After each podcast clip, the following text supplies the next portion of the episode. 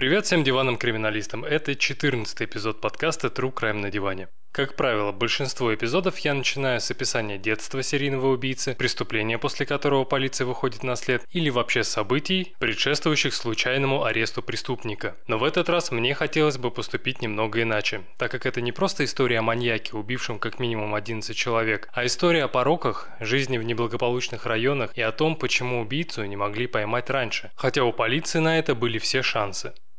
Вся историческая информация приводится не для увеличения хронометража, а для демонстрации деградации общества. И перед тем, как начать, хочу предупредить, что в данном эпизоде будет много слов о наркотиках, которые я вам ни в коем случае не советую употреблять. Наркотики – это зло, которые разрушают жизни и убивают людей. Также в подкасте описываются сцены насилия, поэтому если вам нет 18, то советую послушать какую-нибудь аудиокнигу из школьной программы. А еще лучше почитать ее самостоятельно. Но я надеюсь, что моя аудитория старше этого возраста.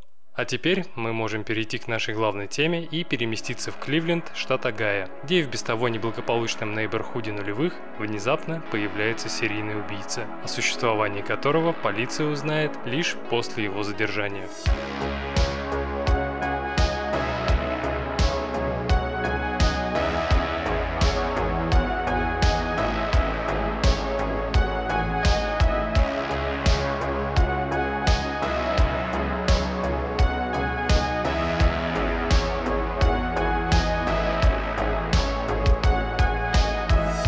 Впервые Кливленд появился на карте США в 1796 году и был назван по фамилии генерала Мозеса Кливленда. Сегодня это второй по величине город в штате Огайо и главный город округа Каяхога. Но прежде чем рассказать вам о том, что из себя представляет Кливленд сегодня, считаю важным познакомиться с его историей.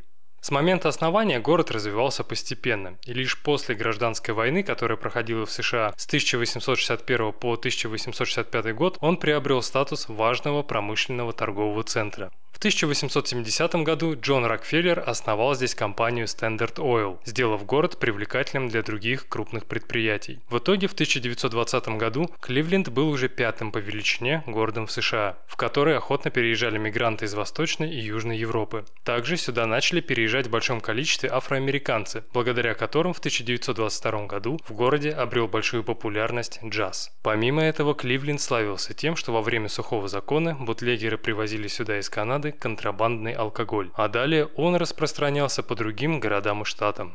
В целом, это был типичный американский развивающийся город. И даже несмотря на то, что после Второй мировой войны в Кливленде начался сильный упадок тяжелой промышленности, городскую экономику удалось быстро диверсифицировать. Но каким бы перспективным этот город не был десятки лет назад, сегодня он представляет собой не самое лучшее место для жизни. Днем центр Кливленда полностью безопасен, но после наступления темноты следует быть более осторожным, так как улицы заполняются бездомными. По большому счету они безобидны, просто пристают и клянчат деньги но иногда из-за отказа могут проявить агрессию. Поэтому лучше не останавливаться и не обращать на них внимания. А еще лучше не передвигаться в темное время суток пешком. Как и любой другой город США, Кливленд состоит из районов. Здесь их 42. Не знаю, много это или мало, но для сравнения скажу, что в Нью-Йорк-Сити их 59, в Чикаго 77, а в Вашингтоне округ Колумбия 131. Думаю, в каждом из этих городов есть такие районы, в которые заходить, мягко говоря, не рекомендуется, но вряд ли они сравнятся с кливлендским Маунт Плезент в юго-восточной части города. В отличие от других районов, где афроамериканцы занимали жилье первоначально принадлежащее белым, в Маунт Плезент они считаются одними из первых жителей. Согласно исторической справке, подрядчик, нанявший большое количество чернокожих рабочих, был не в состоянии платить наличными, поэтому он передал им право собственности на землю, где те вскоре построили себе дома. И к 1907 году в Маунт-Плезент проживало 100 афроамериканских семей. Маунт-Плезент всегда был уникальным местом. Он был одновременно похож на город, поселок и деревню. Это одно единое сообщество, где все друг друга знали и чувствовали себя в безопасности. Мне очень это нравилось. В 1983 году это все еще был благоприятный и оживленный район, но нельзя было не заметить перемены. Когда рабочих мест становится меньше и сотрудников начинают поголовно увольнять, общество становится более уязвимым к определенным порокам. Вспоминает пастор Ларри Харрис из миссионерской баптистской церкви Маунт Плезант. На сегодняшний день население района составляет около 17,5 тысяч человек, что значительно ниже, чем, например, в 1940 году, когда оно составляло 40,5 тысяч человек. Чтобы понять, какая там атмосфера в наши дни, то можно просто зайти на сайт trulia.com, это сайт-путеводитель по районам США, и почитать реальные отзывы местных жителей за 2019 и 2020 годы. Вот некоторые из них. На общественном транспорте легко добраться до центра University Circle или Шейкер Сквер. Утренняя поездка на работу обычно довольно спокойная. Здесь очень много хулиганов. Кто-то несколько раз пытался проникнуть в мой дом. Если вы сюда переехали, то купите пистолет. Здесь очень тихо и безопасно. По соседству всегда патрулирует полиция. Соседи очень отзывчивы, а множество огромных деревьев делают этот район уникальным. Я живу в этом районе почти два года и постоянно слышу стрельбу. Выстрелы слышны почти каждую ночь. Это не место, где можно воспитывать детей. Сделайте себе одолжение, не переезжайте в Маунт Плезант. Этот район ужасен и становится только хуже. Наркотики, насилие и преступность делают его небезопасным. Здесь просто невозможно жить. Я очень устала от стрельбы. Здесь должно быть больше полиции. Наверное, два последних комментария как нельзя лучше раскрывают всю действительность. Обилие наркоманов, бездомных и преступников делает район непопулярным для визитов полиции. Причем все это началось не пару лет назад, а намного раньше.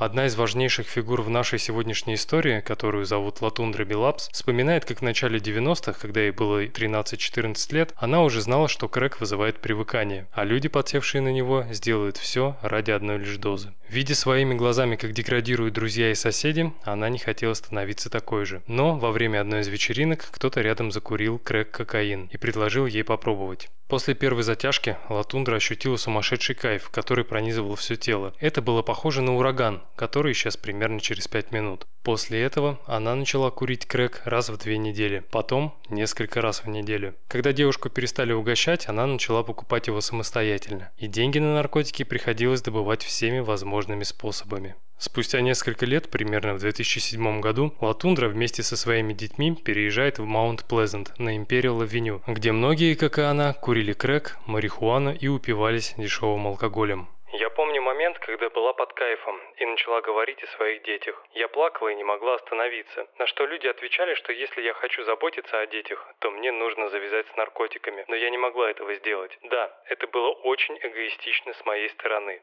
Сегодня я знаю, что чувствовали мои дети, когда сверстники кричали, что их мать конченая наркоманка. Тогда мне было плевать на это, ведь все, что я хотела, это получить кайф. Иногда кажется, что это была не я, а девушка, которая практически круглые сутки была под наркотой. В один из таких вечеров, 22 сентября 2009 года, Латундра стояла около магазина Imperial Beverage в надежде встретить кого-нибудь из знакомых, с кем можно было бы провести ночь, выпить и покурить. И таким знакомым оказался Энтони, который только что вышел из магазина. В каждой руке у мужчины было по пластиковому пакету с двумя литровыми стеклянными бутылками пива внутри. Когда Латундра услышала звук стукающихся друг о друга бутылок, она подбежала к нему и начала напрашиваться в гости, на что тот сразу же согласился. До этой встречи девушка уже общалась с Энтони не один раз и даже приходила к нему в дом, который был напротив Imperial Beverage. Но вместо того, чтобы в этот раз, как обычно, пойти на третий этаж, мужчина говорит, что наверху слишком грязно и будет лучше, если они останутся на втором. В какой-то момент он предлагает девушке перейти в другую комнату, мотивируя это тем, что ему просто так хочется. И так как Латундра находилась в состоянии алкогольного и наркотического опьянения, то не задает лишних вопросов, а просто следует за хозяином дома. Сменив локацию, девушка замечает, что комната практически пустая. У стены стоял стул, а на полу лежало одеяло и длинный кусок шнура какой-то момент Энтони попросил меня повернуться. Сперва я подумала, что он просто хочет разглядеть меня получше. Но стоило мне встать к нему спиной, как на моей шее оказалась его правая рука, которую он начал сжимать со всей силы. Каким-то образом мне удалось вырваться и оттолкнуть его от себя, но за это он ударил меня кулаком в лицо, сорвал верхнюю одежду и заставил лечь на живот. Потом он начал душить меня куском провода и насиловать. Когда Латундра пришла в сознание, то первое, что почувствовала, это как у нее от боли горит шея. Сперва все было размыто и плыло, но когда девушка села на одеяло, зрение начало возвращаться. В этот момент она увидела, что Энтони сидит с выпученными глазами на стуле напротив, так как тот был уверен, что убил ее. Причем об этом он сказал ей лично, а потом добавил, что хотел покончить с собой, чтобы не попасть в тюрьму. Тогда, собравшись силами, Латундра говорит, что ничего не расскажет полицейским, но и в гости больше тоже не придет. Услышав Услышав это, мужчина начал извиняться и говорить, что он сожалеет о произошедшем, и даже помог девушке одеться. Выйдя из дома, Латундра Белапс медленным шагом пошла вниз по улице. Пару раз она обернулась назад, чтобы удостовериться в том, что Энтони не идет за ней. И как только она свернула за угол,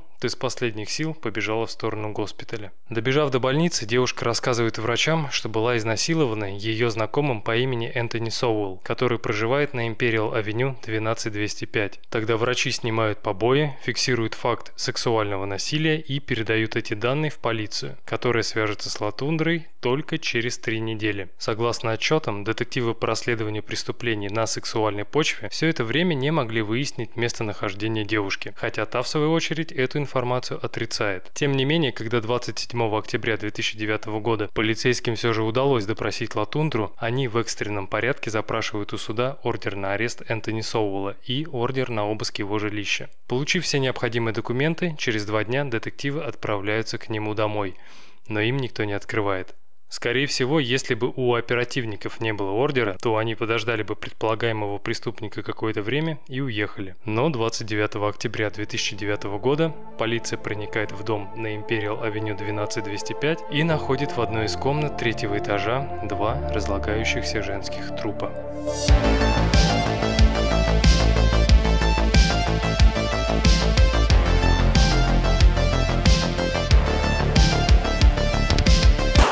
В начале 60-х годов дом на Пейдж-авеню 1878 в Восточном Кливленде знали все. Это было единственное строение ярко-салатового цвета на всей улице. Несмотря на то, что в 2009 году его перекрасили в красно-бежевый, дом не стал менее знаменитым. Именно здесь, 19 августа 1959 года, родился Энтони Эдвард Соуэлл. Соседи до сих пор вспоминают, что у просторного двухэтажного дома, расположенного между Евклид-авеню и Форест-Хилл парком, был красивый задний двор, который говорил о статусе землевладельца. В те годы это был прекрасный район, жители которого даже представить не могли, что через пару десятков лет погрязнут в нищете. Именно внутри этих стен Энтони прожил большую часть детства со своей сводной сестрой, а также с семью двоюродными братьями и сестрами, которые переехали в дом на Пейдж-авеню после смерти матери.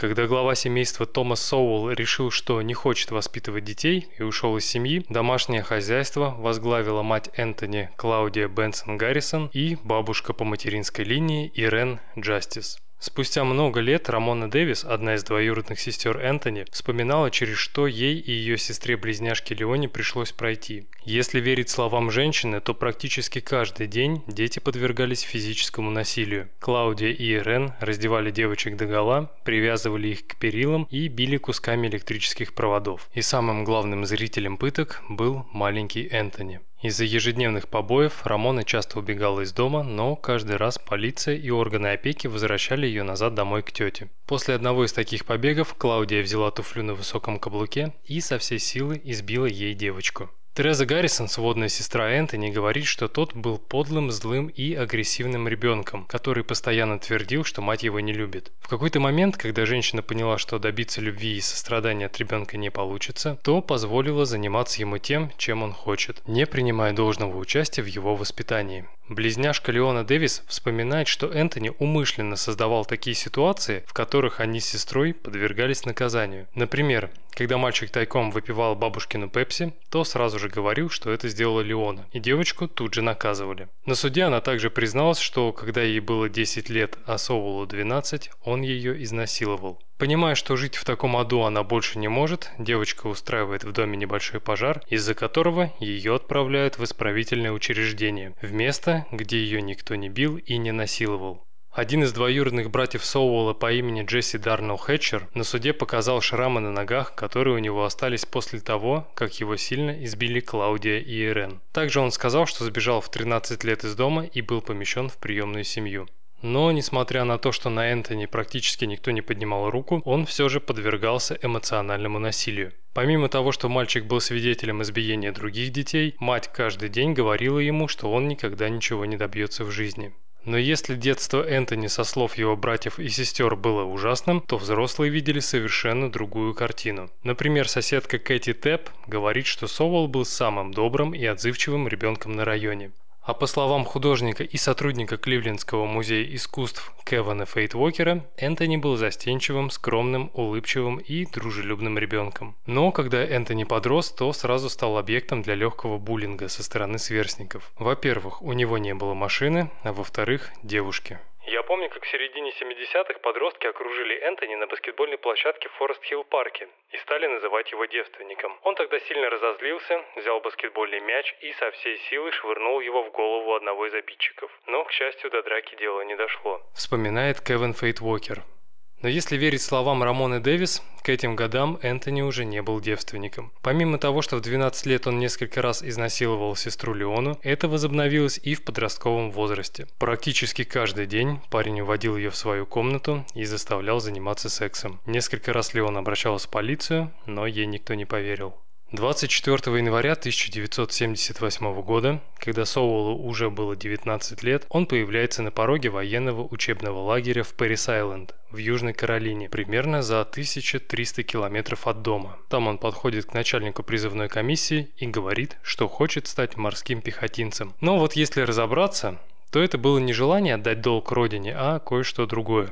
Во-первых, из-за того, что он был скромным и застенчивым, сверстники продолжали над ним издеваться и называть девственником. Во-вторых, у Соула было недостаточно баллов для окончания средней школы, поэтому вместо того, чтобы остаться на второй год, он уходит служить. И в-третьих, от него только что забеременела одноклассница. И вот мне лично кажется, что третья причина была решающей. Ребенок, кстати, родился через 8,5 месяцев после того, как Соуэлл уехал в Южную Каролину.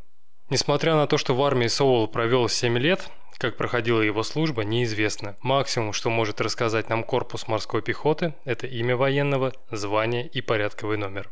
После учебного лагеря Энтони сразу же повышают до звания рядового первого класса, тем самым делая его единственным морским пехотинцем в своем взводе из 55 человек, удостоенным этой высшей награды. 24 апреля 1978 года Соуэлла отправляют в лагерь Лежен в Северной Каролине для прохождения стандартного на тот момент 22-дневного курса базовой боевой подготовки. Этот курс так называемого молодого бойца включал в себя прокачку навыков рукопашного и ближнего боя, проведение основных удушающих приемов, а также умение использовать любые подручные предметы в качестве оружия. За время первых лет службы Соуэлл был награжден двумя медалями за хорошее поведение без дисциплинарных взысканий, а также получил дополнительные награды за хорошую службу. Когда его повысили до сержанта, он был принят в специальную военную школу для получения специальности военного электрика. Как известно, только 30% военных из общего числа морских пехотинцев отбираются для обучения в этой школе. После прохождения обучения Энтони был назначен электриком на авиабазу морской пехоты Черри Пойнт в Хейвлоке в Северной Каролине. А в сентябре 1981 года он женился на девушке по имени Ким Ивет Лоусон, с которой вместе проходил службу. Это была гражданская церемония, которую проводил магистрат в историческом здании суда в Нью-Берне. На тот момент Соулу было 22 года. К сожалению, женщина умерла в 98 году и унесла с собой в могилу любые подробности их совместной жизни. Единственное, что известно со слов дочери Ким, так это то, что она вышла замуж за Энтони лишь потому, что тот много пил. В тот момент она настояла на свадьбе, чтобы попытаться контролировать его вредную привычку вплоть до увольнения из армии. В 1985 году они развелись. Энтони Соуэлл покинул морскую пехоту 18 января 1985 года, ровно через три дня после возвращения из Кэмп Батлер, Окинава, Япония, где он провел последний год службы. Известно, что за все время своей военной карьеры Соуэлл совершил два незначительных дисциплинарных проступка, за которые получил лишь устные внесудебные наказания, а не трибунал. Какие именно это проступки, неизвестно, но можно с полной уверенностью сказать, это указывает на то, что начальство видело в нем огромный потенциал и не посчитало инциденты значительными. Несмотря на эти два происшествия, общие оценки Соуэлла превышали требования для почетного увольнения – и в середине января он возвращается в Кливленд, на Пейдж-авеню, понимая, что родной город сильно изменился. За время его отсутствия население восточного Кливленда теперь более чем на 90% состояло из темнокожих жителей, четверть из которых находились за чертой бедности. Но хуже всего было то, что большая часть районов была затоплена крэком, новой курительной формой кокаина. На этом фоне значительно вырос уровень преступности, а также появилась такая подгруппа женщин-наркоманов, которые были готовы продавать себя за пару доз наркотика. Именно в такую среду попадает 25-летний мужчина, который провел 7 лет в морской пехоте, а последние годы боролся с алкогольной зависимостью. И, как вы уже могли догадаться, он снова начинает сильно пить. Как минимум 6 литровых бутылок пива каждый день. Началась череда арестов. В период с 1986 года по 1989 Энтони Соуэлл привлекался к ответственности за домашнее насилие, хранение опасных наркотиков, хулиганство, ненадлежащее поведения и распитие спиртных напитков в публичных местах. Параллельно с этим в Восточном Кливленде началась цепочка убийств. Тела трех женщин, две из которых подозревались в употреблении наркотиков, были обнаружены недалеко от того места, где жил Соуэлл. Первой была 36-летняя Розалинда Гарнер, чье тело было найдено 27 мая 1988 года в ее доме на Хайден-авеню. Согласно заключению судмедэксперта, женщина была задушена веревкой. Спустя 9 месяцев, 27 февраля 1989 года, в заброшенном доме на Первой авеню полиция находит тело 27 летней Кармелы Партер, которая, согласно полицейским отчетам, жила на Пейдж-авеню. Тогда коронер не смог определить, как именно она была убита. И третьей жертвой стала Мэри Томас, которая, как и Кармела Партер, была найдена на Первой авеню, но только не внутри заброшенного дома, а рядом с ним. Ее тело было обнаружено 28 марта 1989 года. Несмотря на то, что на шее все еще находился красный провод, которым ее задушили, полиция не смогла найти убийцу. Более того, все эти три убийства до сих пор не раскрыты, и был ли к ним причастен Энтони Соуэлл, мы никогда не узнаем. Зато свое первое официальное преступление он совершает 28 июля 1989 года. Это через 4 месяца после убийства Мэри Томас. Не буду лгать. Я занималась проституцией, и это был мой выбор. Жалеть и осуждать меня не нужно. Да, несколько раз я видела этого человека на улице, но никогда прежде с ним не говорила. Он просто пригласил меня к себе на Пейдж-авеню, и я пошла за ним. Когда мы оказались в доме, у меня появилось предчувствие, что сейчас произойдет что-то плохое. Тогда я могла закричать, но внутренний голос сказал «не делай этого». Спустя много лет вспоминает Мелвет Соквелл. Практически на первых минутах, когда девушка оказалась в доме Энтони, он засунул ей кляп в рот, который она не вынимала практически сутки. Все это время мужчина ее насиловал, изредка угрожая ножом. Перед тем, как отключиться от усталости и большой дозы алкоголя, Соуэлл говорит Мелвет, что та пока может молиться, так как скоро он ее убьет. Как потом девушка рассказала полиции, все это время ее руки были связаны галстуком, ноги затянуты ремнем, а во рту была какая-то грязная тряпка. Но как только насильник уснул, она смогла освободиться и вылезла в окно второго этажа, которое вело на крышу над крыльцом, и начала сигнализировать соседям, чтобы те вызывали 911. Когда приехали детективы и начали делать фотографии места преступления, один из них сказал, что девушке очень крупно повезло, так как буквально на прошлой неделе они нашли в чемодане труп расчлененной женщины. Не знаю, почему Соуэлла не арестовали на месте, но когда суд установил, что он виновен в изнасиловании и похищении человека, никто не знал, где он находится. Соуэлл просто исчез. Но спустя практически год, 24 июня 1990 года, еще одна женщина говорит, что ее изнасиловали. Самое интересно, что это произошло в 6,5 километрах от дома на Пейдж-авеню. И вот мне искренне интересно, это преступник так умело прятался или полиция так шикарно работала? Шикарно, конечно же, в кавычках. Но, как бы то ни было, 31-летняя пострадавшая рассказала детективам, что познакомилась с насильником на 71-й Восточной улице в Кливленде. Она просто подсела к мужчине и спросила, не будет ли он против, если она угостится пивом. В ответ тот схватил ее сзади за шею и начал оскорблять. После этого он потащил ее в заброшенный дом на второй этаж. Когда жертва попросила остановиться, так как была на пятом месяце беременности, мужчина изнасиловал ее анально, орально и вагинально, заставляя каждый раз повторять фразу «Да, сэр, мне это нравится». Спустя несколько часов, когда насильник уснул, женщина быстро оделась и направилась в полицию. Когда она вернулась в тот же дом вместе с офицерами в 8 утра, преступник спокойно спал. И несмотря на то, что полиция арестовала его, по данному кейсу обвинения так и не были предъявлены, так как пострадавшая больше не выходила на связь для дачи показаний. Зато после установления личности преступника детективы наконец нашли того человека, который был признан судом виновным по делу об изнасиловании 1989 года. В конце концов, Энтони Соуэлл признал себя виновным и 12 сентября октября 1990 года был приговорен к тюремному заключению на срок от 5 до 15 лет. Через 8 дней после вынесения приговора он был доставлен в тюрьму штата Огайо в Лорейне. На тот момент ему был 31 год. Как вспоминается камерник Рузвельт Ллойд, который тоже был осужден за сексуальное насилие, Соуэлл был всегда вежливым и обходительным. Если тот видел, как какой-нибудь заключенный проявляет неуважение к надзирательнице, которая ему нравится или с которой он просто ладит, то первым же делом вставал на защиту. Главная ошибка Энтони, по мнению Ллойда, заключалась в том, что он не хотел присоединяться к программе 12 шагов для насильников. Вместо того, чтобы принять себя и попытаться это исправить, он всячески отрицал тот факт, что является насильником.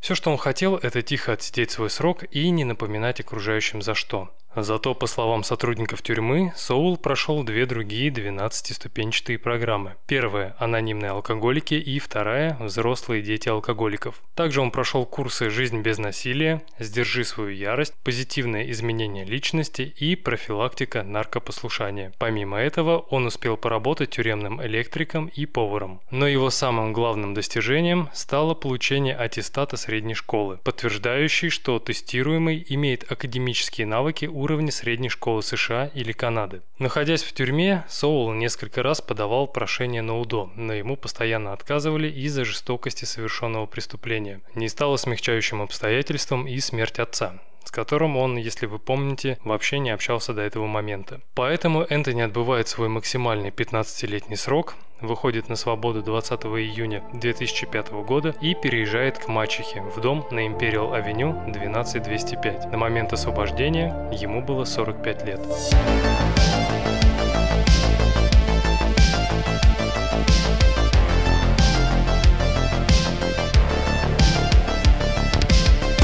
Перед тем, как выйти на свободу, Энтони Соуэлл прошел ряд тестов и обследований, в ходе которых руководство тюрьмы посчитало, что он вряд ли снова вернется к изнасилованиям, наркотикам и алкоголю. Одним словом, перевоспитание прошло успешно. Главное условие, которое должен был выполнить мужчина, находясь на воле, прийти в отделение шерифа округа Каяхога, встать на учет, как освободившийся сексуальный преступник, и отмечаться здесь раз в год. И, кстати, с января 2008 года, согласно принятому федеральному закону Адама Уолша, все бывшие насильники обязаны отмечаться в отделении шерифа по месту проживания один раз в 90 дней первую же неделю Энтони арендовал у своей мачехи Сигерны Соуэлл третий этаж в доме на Imperial Avenue 12205, прошел программу для бывших заключенных Networks for Success и начал встречаться с женщинами Маунт Pleasant, которые он теперь называл своим домом. Примерно в то же время в его голове появилась навязчивая идея – спасти всех тех женщин, что стали продавать себя мужчинам в обмен на крэк-кокаин. В качестве помощи он предлагал им пиво, свою компанию и убежище от опасных улиц Кливлендского Иссайда. Но когда Энтони начинал чувствовать, что женщины, которым он помогает, нагло его используют или предают, то начинал их терроризировать. Двое из четверых таких девушек сообщили полиции, что сперва этот мужчина был с ними добр, а после превращался в сущее зло. 43-летняя Таня Дос, которая жила в доме напротив, вспоминает, что после переезда Энтони был категорически против наркотиков. Он часто приглашал женщину в гости, угощал ее пивом, жарил шашлыки и предлагал сыграть пару партий в шахматы. Когда она в первый раз спросила, чем он занимается по жизни, тот ответил, что недавно вышел из тюрьмы, где отсидел 15 лет за преступление, которое не совершал. В целом он создавал впечатление интересного человека с чувством юмора. Но сколько людей, столько и мнений поэтому нельзя сказать, что он производил только хорошее впечатление. Так, например, Реджинальд Маккей, который познакомился с Соулом в 2005 году, описал его как странного, тихого, хитрого и очень подлого человека. В этом же году Соуэлл начал встречаться с девушкой по имени Лори Фрейзер, которая, если верить местным газетам, была племянницей мэра Кливленда, Фрэнка Джексона. Он мне однажды сказал, извини, но теперь у меня есть любимая женщина, так что ты не можешь приходить ко мне в гости, как раньше. Говорит Таня Дос. Еще одним немаловажным признаком внешней стабильности является то, что Соул в марте 2006 года, благодаря программе Networks for Success, получил постоянную работу формовщиком резины в Custom Rubber Corp на 55-й East-стрит в Кливленде. И даже спустя много лет президент компании Чарли Браун вспоминал, что Энтони был очень хорошим сотрудником. Но рано или поздно все хорошее обязательно кончается, и в 2007 году на работе и в личной жизни у Соуэлла начались проблемы. Все, что он пытался построить после выхода из тюрьмы, начало рассыпаться как карточный домик. Как вспоминает Асад Таех, владелец магазина Imperial Beverage, Соул часто приходил сюда, чтобы купить сигареты, сок или мороженое. Он был приветливым, улыбчивым и всегда старался поддержать беседу. Но через пару лет этот приятный мужчина превратился в совершенно другого человека. Он перестал бриться, изрядно похудел, под глазами были черные круги, движения стали резкими, взгляд затуманенный. В жизни Энтони появился Крэк. Скорее всего, он подсел на наркотик, когда почти трехлетние отношения с Лори Фрейзер подошли к концу. Точная дата неизвестна, но разные источники пишут, что это могло произойти в середине седьмого или начале восьмого годов. Таня Дос говорит, что еще примерно два года после разрыва Соуэлл оставался от Лори без ума. Как я говорил, на работе у Энтони тоже начались проблемы. Когда он в середине июля 2007 года два дня подряд не выходил на смену, президент Чарли Браун подписал приказ об увольнении. С этого момента Соуэлл обеспечивал себя только сбором и сдачей металлолома. По данным полиции, в мае 2007 года, за пару месяцев до увольнения Соуэлла, в Маунт-Плезент пропадает 38-летняя Кристал Дазье, первая официальная жертва кливлендского душителя. Я мало что помню о маме, но те воспоминания, что есть, практически все связаны с Крэком. С раннего детства я знал, что Кристал наркозависимая. Если бы вы пришли в те годы к нам в дом, то увидели бы пакетики с наркотиками и курительные трубки. Вы не представляете, они были повсюду. Помню, как однажды у нас кончилась еда, а мама куда-то пропала. Ее не было полторы недели. И чтобы не умереть от голода, мы с сестрой ели арахисовое масло. Но так как его было очень мало, то мы съедали по одной чайной ложке на завтрак, еще по одной чайной ложке на обед и, соответственно, по чайной ложке на ужин. Так полторы недели. Когда Кристал вернулась домой, то долго извинялась перед нами и плакала. Она говорила, что обязательно завяжет, но снова и снова срывалась. Я верю, что она хотела очиститься и стать для нас сестрой любящей матерью, но у нее это так и не получилось. Вспоминает Энтони Дазье, сын первой жертвы Соула.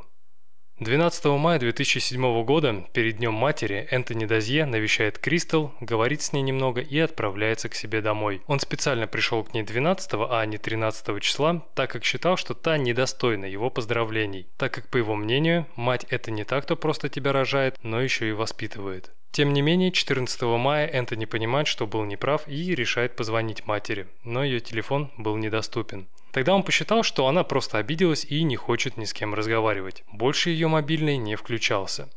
Спустя еще пару дней парень идет в полицию и подает заявление о пропаже человека. Вместе с ним аналогичное заявление подают сестра и тетя. Заполняя бланк, офицер тогда посмотрел на парня и сказал, что его мать уже взрослый человек, мол, ей уже больше 18 и она вправе пропадать, когда захочет и насколько, не информируя об этом своих близких. Понимая, что полиция откровенно плевать на исчезновение его матери, Энтони начинает искать ее самостоятельно. Тогда он расклеивает листовки с фотографией матери по городу, посещает морги каждый день и опрашивает соседей, но Кристал испарилась. Тем временем в июне над Империал-авеню нависает сильный запах разлагающейся плоти.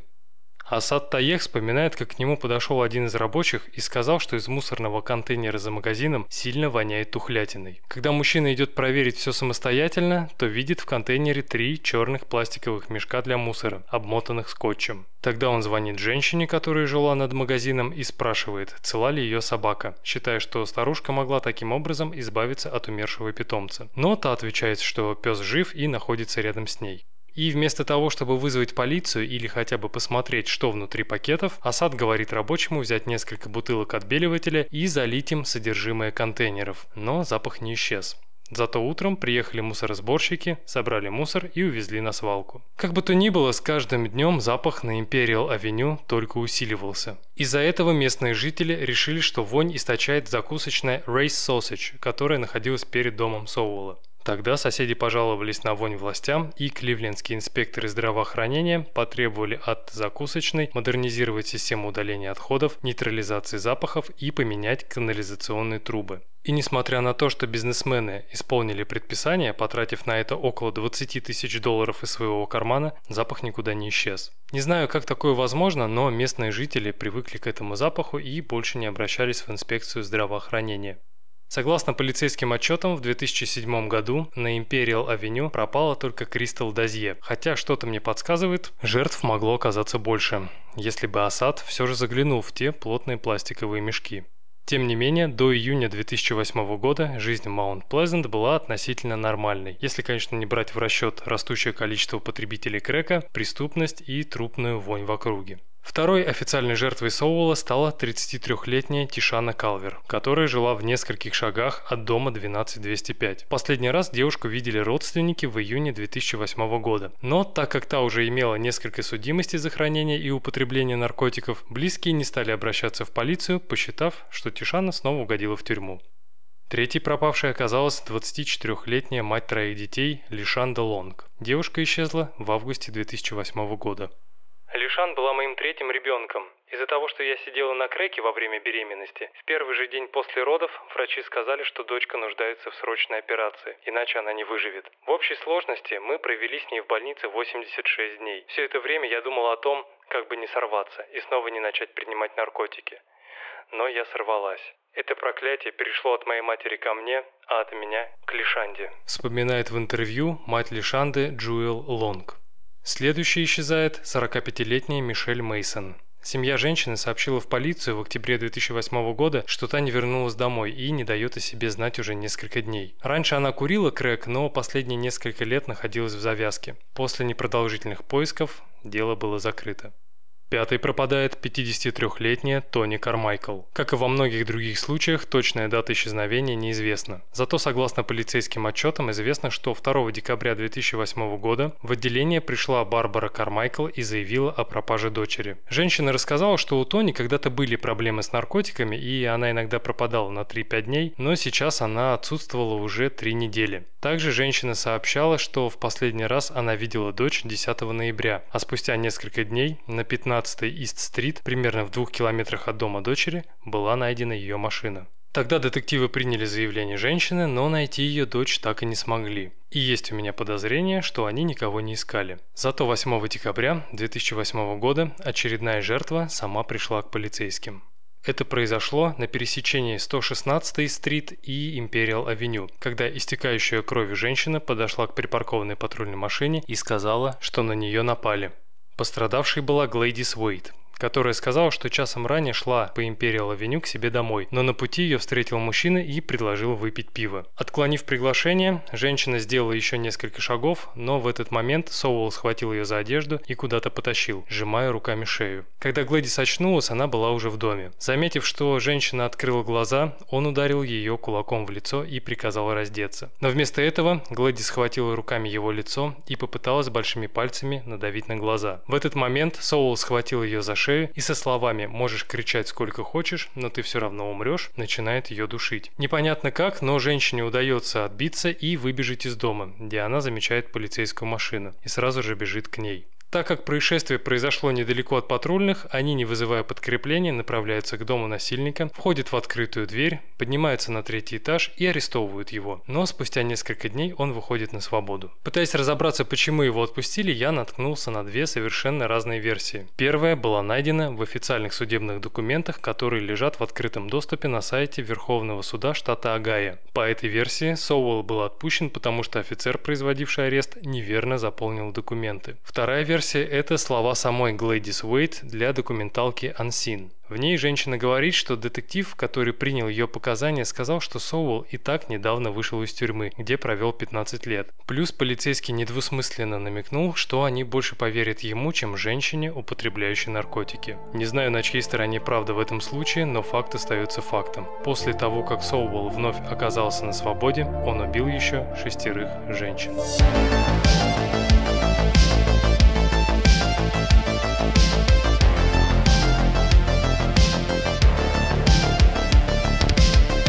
2009 год в Маунт Плезент начался с очередного исчезновения. Шестой жертвой душителя с Империал Авеню стала 44-летняя Ким Ивет Смит, которую видели в последний раз в первых числах января. Но самое дикое для меня то, что о ее пропаже родственники сообщили только в ноябре. Поэтому во всех документах указано, что Ким умерла 3 ноября 2009 года. Далее Энтони Соуэлл берет небольшой перерыв. Свою седьмую жертву он убивает в апреле. Ей оказалась 43-летняя Нэнси Копс, которая жила со своей дочерью примерно в трех кварталах от дома 12205. В этом же месяце пропадает 47-летняя Амельда Хантер, которую друзья называли Эми. Она была единственной жертвой, которая не жила в Маунт Плезент. Просто у нее здесь были друзья, и она часто их навещала. Кстати, на главном новостном портале Кливленда в 2019 году вышел большой материал под названием «Уникальные истории женщин с Imperial Avenue». Если вам интересно узнать, что там за истории, то оставляйте комментарии в инстаграме divan.crime, и я подумаю, в каком формате их преподнести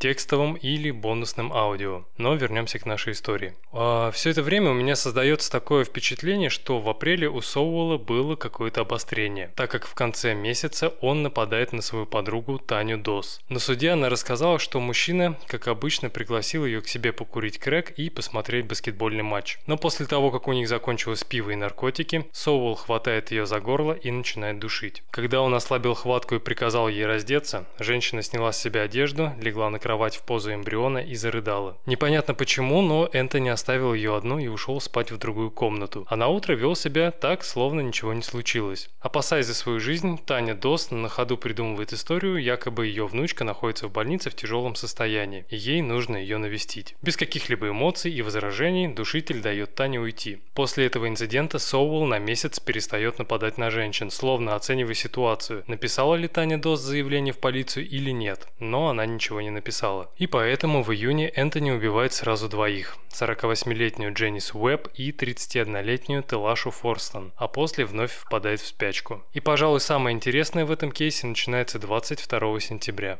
В 9 утра дом Соуэлла неожиданно посещает заместитель шерифа и спрашивает, все ли у него нормально. Тот говорит с представителями власти у себя на крыльце какое-то время, и они с чувством выполненного долга уходят. Вечером этого же дня Энтони Соуэлл нападает на Латундру Билапс, о которой я рассказывал в начале. Вкратце напомню, что сперва она написала заявление в полицию об изнасиловании, но потом непонятно по каким причинам не пришла на допрос, который был назначен на 11 октября 2009 года. И пока детективы ждали Латундру в своем своем участке в конце сентября Соуэлл убивает свою последнюю жертву, 38-летнюю Дайан Тернер. Забегая вперед, скажу, что она была последней опознанной жертвой, так как при жизни девушка не общалась с родными, поэтому идентифицировать ее личность было крайне сложно. Но несмотря на то, что Дайан была последней погибшей жертвой в доме Соуэлла, была еще одна женщина, которую Энтони изнасиловал, но убить не смог. 20 октября 2009 года камера наружного наблюдения закусочной Ray Sausage фиксирует момент, как обнаженная женщина выпрыгивает со второго этажа дома на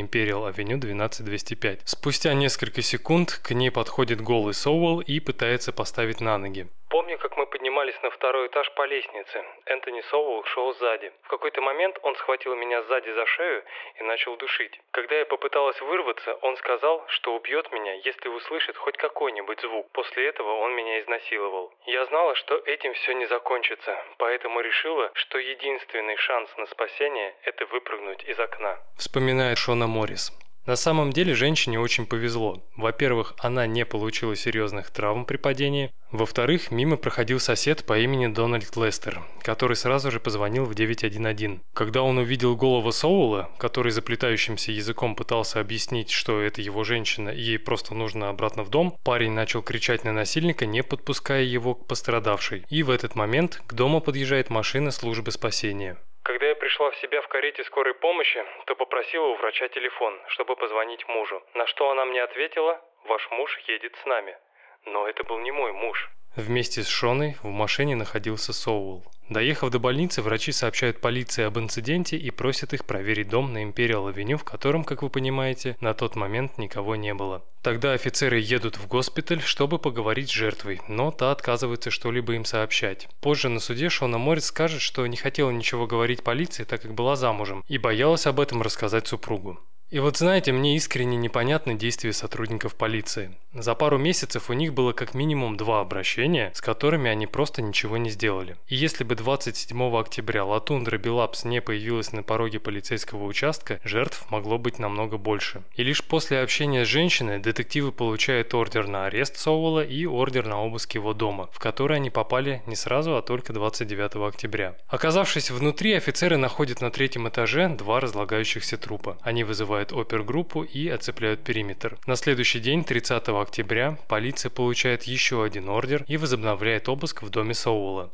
На этот раз в сопровождении окружного коронера и собаки, способной найти останки погибших людей. В течение дня они обнаруживают два тела в подвале, одно под лестницей, а второе засыпанное землей, и еще одно тело на третьем этаже, которое лежало в черном пластиковом пакете. Тереза Гаррисон, сводная сестра Соуэлла, вспоминает, что в этот день он позвонил ей и попросил встретиться. Причем встреча состоялась не в другом районе, а всего лишь через две улицы от Империал Авеню. Тогда он ей сказал, что все, о чем говорят в новостях, это правда. Он просто облажался и не знает, что делать дальше. Если будет возможность, то он ей еще позвонит. Но, к счастью, этого не произошло. 31 октября 2009 года в Хэллоуин Соуэлл был арестован на Маунт-Оберн-авеню, примерно в двух километрах от дома. В ходе 8-часового допроса, по большому счету, Энтони давал только односложные утвердительные или отрицательные ответы. Тем не менее, во время этой беседы с детективами он рассказал, что весь последний год жил в доме один, так как его мачеха Сигерна неважно себя чувствовала и была была вынуждена переехать к сестре, которая могла бы за ней ухаживать 24 на 7. А также он рассказал, что не помнит, как встретил всех этих девушек, но был уверен, что все они напоминали ему бывшую, которая бросила его сразу после того, как начала употреблять кокаин. Спустя несколько дней, утром 3 ноября 2009 года, прокуратура обвиняет Соула в пяти убийствах при отягчающих обстоятельствах, а во второй половине дня полиция находит в его доме еще шесть тел, большинство из которых были закопаны на заднем дворе. 4 ноября коронер округа Каяхога объявляет, что все 11 жертв были темнокожими женщинами. В этот же день была опознана первая жертва – Тони Кармайкл. На следующий день полиция познает Телашу Фордсон и Тишану Калвер, которые, по словам семей, боролись с наркозависимостью. 6 ноября кливлендская полиция объявляет о возобновлении расследования убийств 1989 года. Но несмотря на явное сходство преступлений, им так и не удастся связать две эти серии воедино. Тем временем, в этот же день коронер идентифицирует четвертую жертву. Это была Нэнси Копс. А 7 января полицейские сообщают, что опознаны еще три женщины – Мишель Мейсон, Кристал Дазье и Амильда Хантер. В итоге в течение месяца были опознаны все 11 трупов. Результаты вскрытия показали, что что у Тишаны Калвер была сломана подъязычная кость шеи. Это свидетельствует об удушении руками. Семь других женщин – Кармайкл, Копс, Дазье, Фордсон, Хантер, Мейсон и Уэбб – были задушены веревкой. Коронеры также пришли к выводу, что Лонг, Смит и Тернер были убиты с особой жестокостью. Особенно это было заметно по Шанди Лонг, от которой осталась только голова. На суде, который состоялся 27 июня 2011 года, основными свидетелями по делу выступили Шона Моррис, Латундра Билапс, Таня Дос, Глэдис Уэйт и Ванесса Гей. Именно показания последней девушки, которая стала жертвой Соула в 2008 году, стали ключевыми. Тот вечер я стояла у банка, как вдруг рядом появился этот человек с велосипедом в руках. Подойдя поближе, он сказал, что у него сегодня день рождения, но никто с ним не хочет отмечать. В ответ я произнесла что-то вроде «я не отмечаю дни рождения, но с днем рождения». Когда он уже прошел мимо, я подумала, что на вечер у меня все равно нет никаких планов, поэтому можно пойти с ним, выпить пиво и покурить. Пока мы шли, прохожие здоровались с ним и спрашивали, как дела. Ничего не говорило о том, что эта ночь будет худшей в моей жизни. Когда Энтони и Ванесса пришли в дом на Империал Авеню, мужчина проводил гостя на второй этаж. Там они перебросились парой фраз, и Соуэлл решил выкурить крека. После первой же затяжки он со всей силы бьет Ванессу кулаком в лицо и приказывает раздеться. Когда девушка выполнила его приказ, он начал ее бить и насиловать. Это повторялось снова и снова. На следующее утро Ванесса спросила, может ли она воспользоваться уборной, и к ее удивлению Соуэлл сказал «да». Когда она шла в ванную, то боковым зрением увидела в соседней комнате накрытое брезентом обезглавленное женское тело. Скорее всего, это была Лишанда Лонг.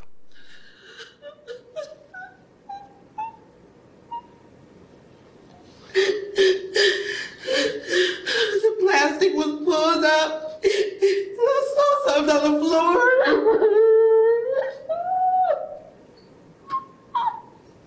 It looked like it looked like it was a body, and it had no hand on it. Полное видео допроса Ванессы в суде вы можете посмотреть в дополнительных материалах в Телеграме. И самое жуткое, как мне кажется, это реакция Соула. Ее просто нет. Он сидит с абсолютно каменным лицом и просто слушает.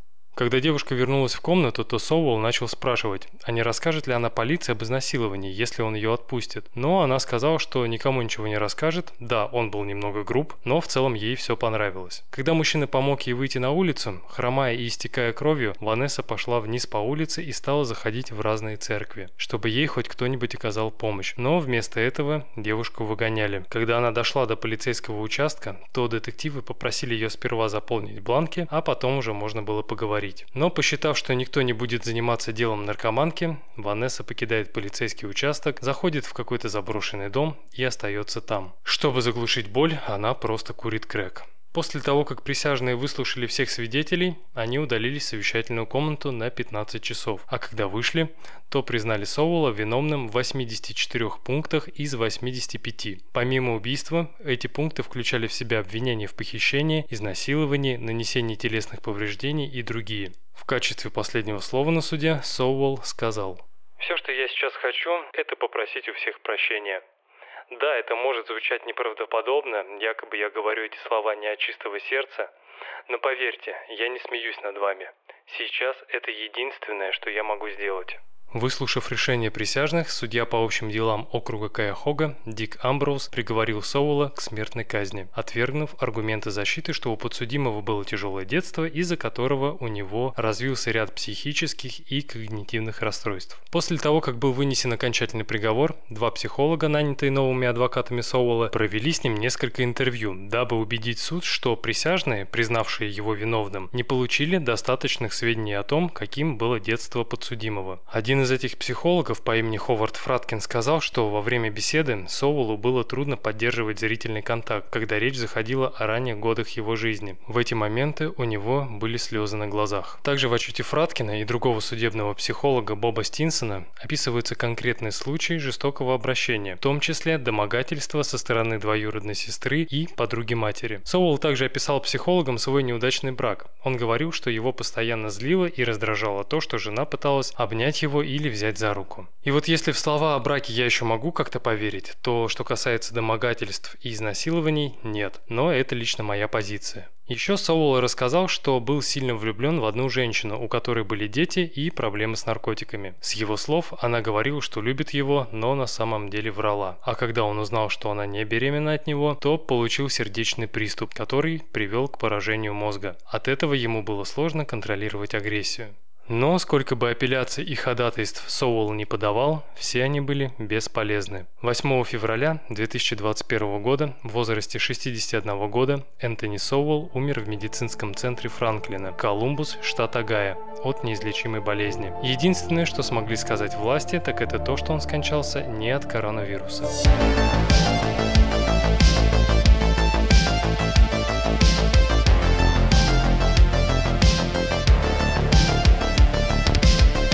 Свое время дело Энтони Соуэлла стало международной новостью, так как его поимка пролила свет на серьезные недостатки в системе уголовного правосудия в Кливленде. Из-за этих недостатков правоохранительные органы проигнорировали нескольких жертв преступника и позволили ему свободно насиловать и убивать других женщин дальше.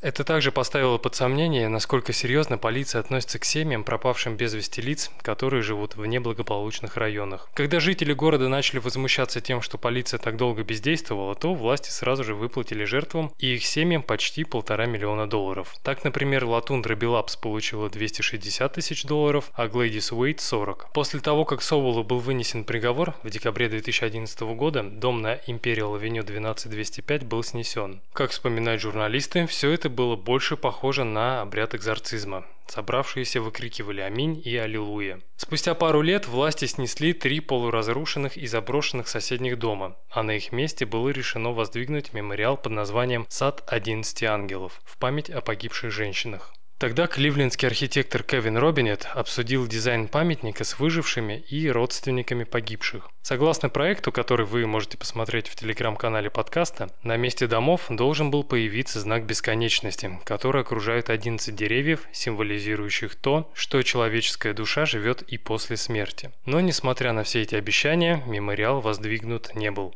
Все, что можно увидеть сегодня, это засеянное травой поле и 11 маленьких магнолий, которым еще расти и расти. Причем эти деревья были пожертвованы одной некоммерческой организацией. Ванесса Гей говорит, что она не удивлена. Все эти громкие слова были лишь пустыми обещаниями, сказанными для того, чтобы на время сместить акцент с ошибок, допущенных полицией и городом. Одно преступление сменяется другим. И как жителями Империал Авеню пренебрегали раньше, так ими пренебрегают и сейчас. Вообще, кейс Энтони Соуэлла по-своему уникален. Как я говорил в самом начале, это не просто история убийцы, у которого было тяжелое детство. Это история о том, как абсолютно все элементы общества создают убийцу и дарят ему свободу действий. Женщины не связывались с правоохранительными органами из-за того, что их могли посадить за употребление и хранение наркотиков. Полиция не искала пропавших, так как те были совершеннолетними наркоманками и могли делать все, что захотят. Уехать в другой город, штат или умереть от передоза. Все это не интересовало большинство детективов. Так как в Кливленде была плохая экономическая обстановка и людей сокращали в огромных количествах, то бедная прослойка общества стала увеличиваться. Отсюда же берет начало и криминал – грабежи, кражи, разбойные нападения и убийства. И как сказал пастор Ларри Харрис, в таких условиях общество становится более уязвимым к тем или иным порокам, а именно употреблению наркотиков. Что касается самого Соуэлла, то могу предположить, переломный момент в становлении его личности произошел действительно в детстве, когда он смотрел, как мать и бабушка избивают его двоюродных сестер. Вполне возможно, из-за того, что это происходило практически каждый день, ребенок рос с пониманием, что насилие – это нормально. Бить женщину – это то же самое, что приготовить завтрак или налить себе чашку кофе. И это отчетливо видно в те моменты, когда он насиловал двоюродную сестру у себя в комнате, и когда в тюрьме отрицал факт того, что он насильник. То, что он когда-то был изнасилован двоюродной сестрой и подругой матери, я никогда не поверю. Ни один из его родственников это не подтвердил. Также интересно, что после освобождения в 2005 году Соуэлл пытался начать новую жизнь. Он даже нашел девушку и работу. Но в итоге, как мы видим, у него ничего не получилось. А еще, если мы все-таки вспомним про тех трех задушенных женщин на Пейдж-авеню в 1989 году, которых в очередной раз, посмею предположить, задушил Соуэлл, то, скорее всего, после освобождения из тюрьмы он бы продолжил убивать, не понимая, как контролировать вспышки своего ультранасилия. И закончить мне хотелось бы словами пастора Ларри Харриса. Это были живые люди.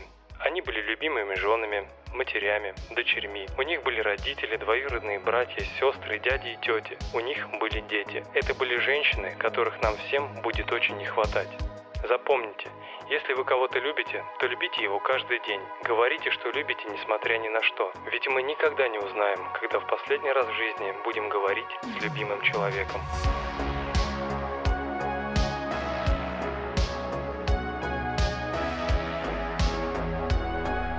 Дорогие диванные криминалисты, как обычно выражаю свою благодарность за то, что дослушали эпизод до конца. Если вам все-таки интересны истории 11 погибших женщин из этого эпизода, то напишите об этом под соответствующим постом в Инстаграме, и я постараюсь оперативно записать бонусный выпуск или сделать это в текстовом формате. Также еще раз напоминаю, что в Телеграме вы можете ознакомиться с дополнительными материалами по данному кейсу. На этом у меня все. Пока.